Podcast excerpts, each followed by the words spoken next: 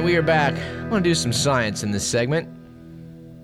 But we have some really meaty topics I want to uh, want to delve into, so I don't know. Let's just see how this goes. We've sometimes taken a critical look at some of the crazy things that take place in America.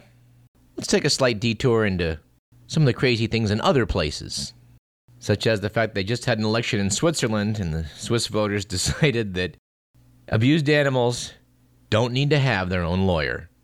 Yes, apparently last week, uh, animal rights advocates in Switzerland were disappointed by the fact that uh, voters decided that their elaborate animal welfare laws were okay.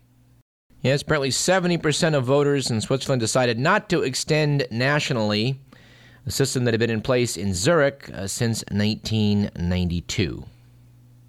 And yes, somewhere in this uh, in this legislation, there was a proposal to appoint special lawyers to act on behalf of animals who were abused.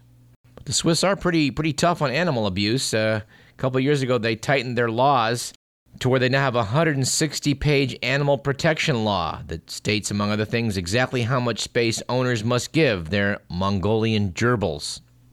And if you are planning to move to Switzerland with your Mongolian gerbil, be advised you'll have to provide it with at least 233 square inches of space. Their laws stipulate that pigs, parakeets, goldfish, and other social animals cannot be kept alone. And if you own an African clawed frog, you're going to have to keep its water temperature between 18 and 22 degrees Celsius. And apparently, there's an uproar in China right now over an attempt to ban the eating of dog and cat meat. Noted The Economist, a proposed animal rights law circulated in drafts last September by Chinese activists and legal experts, would be the first of its kind in a country where animal welfare rarely seems to be a priority. We, we might add that human welfare is somewhat suspect. Under the magazine, dogs are a popular dish in many parts of China, not least among ethnic Koreans in the Northeast. Dog restaurants are common in Beijing, whereas uh, cats apparently are popular in southern China. Noted the Economist writer, the sweet tasting meat has been served to your correspondent, diced into small cubes resembling a feline form, with fur striped paws sticking in the air. Mm, we have to agree that doesn't sound particularly yummy.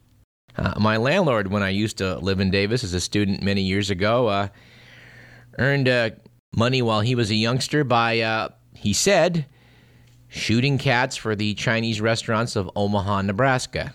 He told me that they used to have to serve rabbit in the stores with uh, the paw left on so you knew it wasn't a kitty. Speaking of cooked cat, apparently an Italian celebrity chef got fired a couple weeks back from his uh, cooking show on television after he recommended stewed cat as a succulent dish. Reportedly, Beppe Bigazzi said that cat stew was a famous recipe in his home region of Valdarno, Tuscany. I've eaten it myself, he said, and it's a lot better than many other animals. He told viewers, better than chicken, rabbit, or pigeon. This apparently induced a flood of calls and letters from outraged cat lovers, which caused the public broadcasting station REI, RAI to drop Bigazzi from its show, Ready, Steady, Cook. Bigazzi later insisted that he was only joking, but he didn't help his cause too much by adding, Mind you, I wasn't joking all that much. In the 1930s and 40s, when I was a boy, people certainly did eat cat.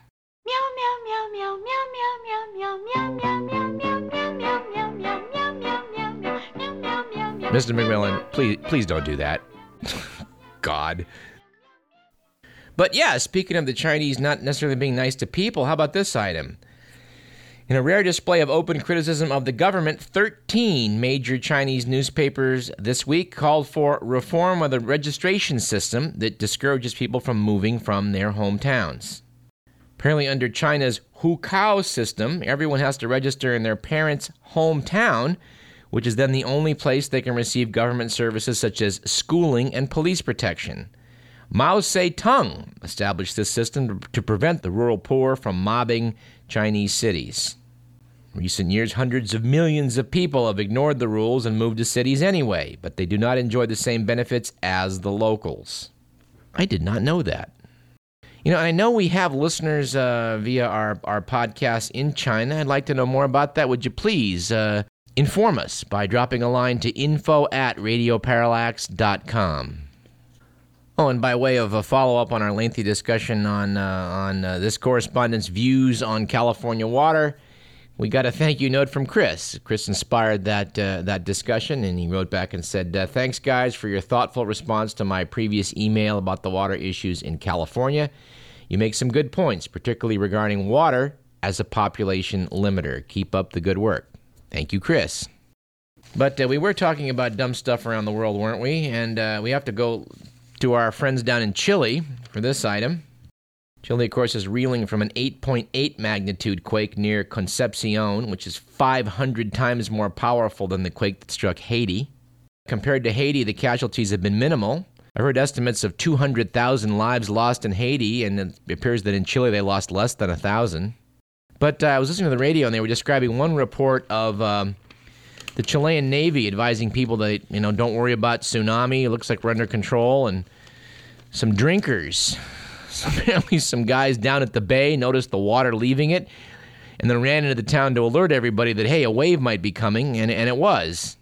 You know, apparently a lot of lives were saved by this, but, you know, if you have to depend upon layabouts and drinkers who are hanging out at, uh, at beachside, well, that, that, that system needs some improvement. The Chilean military is getting a bit of a black eye in this, too remember seeing shots of television in the wake of the earthquake showing guys driving tanks with uh, with machine guns on the top of them around. That's going to help. But apparently, the Chilean military, uh, which has kind of you know got some image problems associated with its uh, you know dictatorship era repression, decided to you know get out and help. So naturally, its first delivery of food went to a neighborhood of military families who already had food. Tony, the press caught them in the act and noted that military officers who refused to give their names insisted their families were suffering too, and that many soldiers had been working around the clock since the quake, not knowing how their loved ones had fared. Still, apparently, survivors of the quake have cheered the arrival of the Chilean troops, uh, who have restored order in the streets and, and uh, minimized the looting. All right, and final uh, item in dumb news from abroad. It doesn't come any dumber than this. The long suffering nation of Zimbabwe, where Robert Mugabe took power actually 30 years ago this month, has runaway inflation and an unemployment rate above 90%. The government's solution? To put a law into effect wherein foreign owned companies must transfer at least 51% of their shares to black Zimbabweans within five years. This law is opposed by economists, business leaders, and labor leaders, who all agree that it will strangle what little foreign investment Zimbabwe can still attract. Critics have said that the shares will just be given to Mugabe's cronies, just as white owned farms were seized and given to his friends during the quote, land reform unquote program of a few years ago. And yes, I do find it disturbing that such overtly racist laws are not, uh, not condemned by the international community. And I can tell you right now, we're not going to get to any of those science topics. Let's note uh, one final domestic stupidity item. According to The Economist, Goldman Sachs listed negative publicity about pay as a potential risk factor in 2010, acknowledging that adverse press coverage and statements by regulators could impact staff morale and hurt their operations. Separately, the Wall Street Bank disclosed that it made $100 million on each of 131 separate trading days in 2009, which beat its previous record of 90 days in 2008. And on Monday, Goldman Sachs Group Inc. said it has rejected demands by shareholders to investigate the Wall Street Bank's compensation practices. Saying, quote, the board believes that the firm's compensation policies and practices, which directly align pay with the performance of the company, are appropriate and in the best interest of shareholders broadly. Keep in mind that these are the jackasses that were, you know, uh, among others, at ground zero of our financial meltdown. Goldman employees received $16 billion in salaries and bonuses last year, up 47% from the previous year, but according to them, lower than expected. If you do the math for the bank's 31,000 employees, that's about a half million dollars apiece. Yes, these are the guys that the U.S. government went out of its way to bail out. Well, we only got about three minutes left, so I guess I want to note that uh, went to Fresno last week and noted that all the almond blossoms are in bloom on the, the vast tracts of, uh, of orchard acreage down the San Joaquin Valley, and it was really quite a sight to behold. Article in The Economist notes that more than 80% of the world's almonds are grown here in California, and that uh, bee pollination is vital to the industry, but this colony collapse disorder has, uh, has dramatically reduced the numbers of bees, and bee rentals are now accounting for something like 15% of the costs of some of these orchards. This brings back nostalgic moments for me of my uh, my grandpa having some beehives out and working with him and uh, harvesting the honey and getting the wax out. And uh, we're going to bring someone on this program in the future from uh, the uh, the thriving bee research that's done uh, here at UC Davis and kind of get you up to speed on these very important insects. And I loved Peter Hecht's article in the Sacramento Bee on on, on March 8th about the disappearing uh, roadside icons of uh, the giant orange fruit juice stands, which used to be all over California's highways.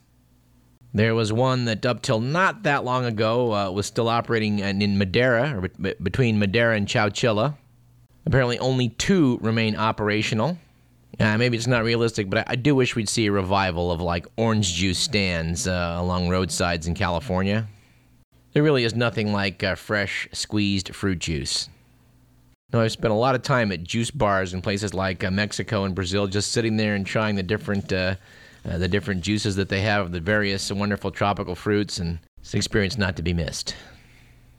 And final item on the show, we've got a couple obituaries, three obituaries we need to do: Charlie Wilson, Alexander Haig, and Doug Fieger. We've only got a minute left, so today we're going to do Doug Fieger the singer and guitarist with the Los Angeles based rock band The Knack. Mr. Fieger passed away at age 58 of cancer, but he does leave us with one of maybe the all time classics of New Wave. Based on a girl Doug Fieger became obsessed with, Sharona Alperin.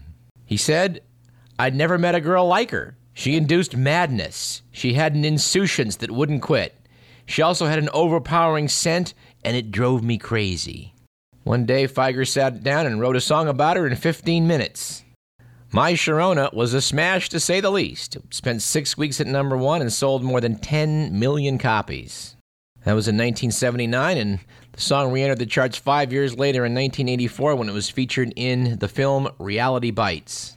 Sharona Alperin's photo on the cover of the single of My Sharona is, is also a classic. Alas, uh, Sharona Alperin and Doug Fieger's romance didn't last all that long. She is today a married mother of two, quietly selling luxury real estate in Los Angeles. She did note that uh, in, Fi- in Fieger's final days, she visited him many times, noting that the fact that uh, Doug wrote an iconic song uh, left her happy for him. Anyway, Mr. McGillen, it's clear what song we need to go out with.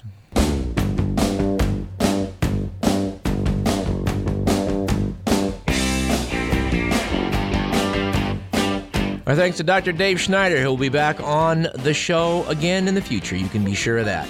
We have a ton of science topics to talk about in the weeks to come, and an excellent interview with former Washington Post reporter Jefferson Morley, which we'll get to probably in two weeks.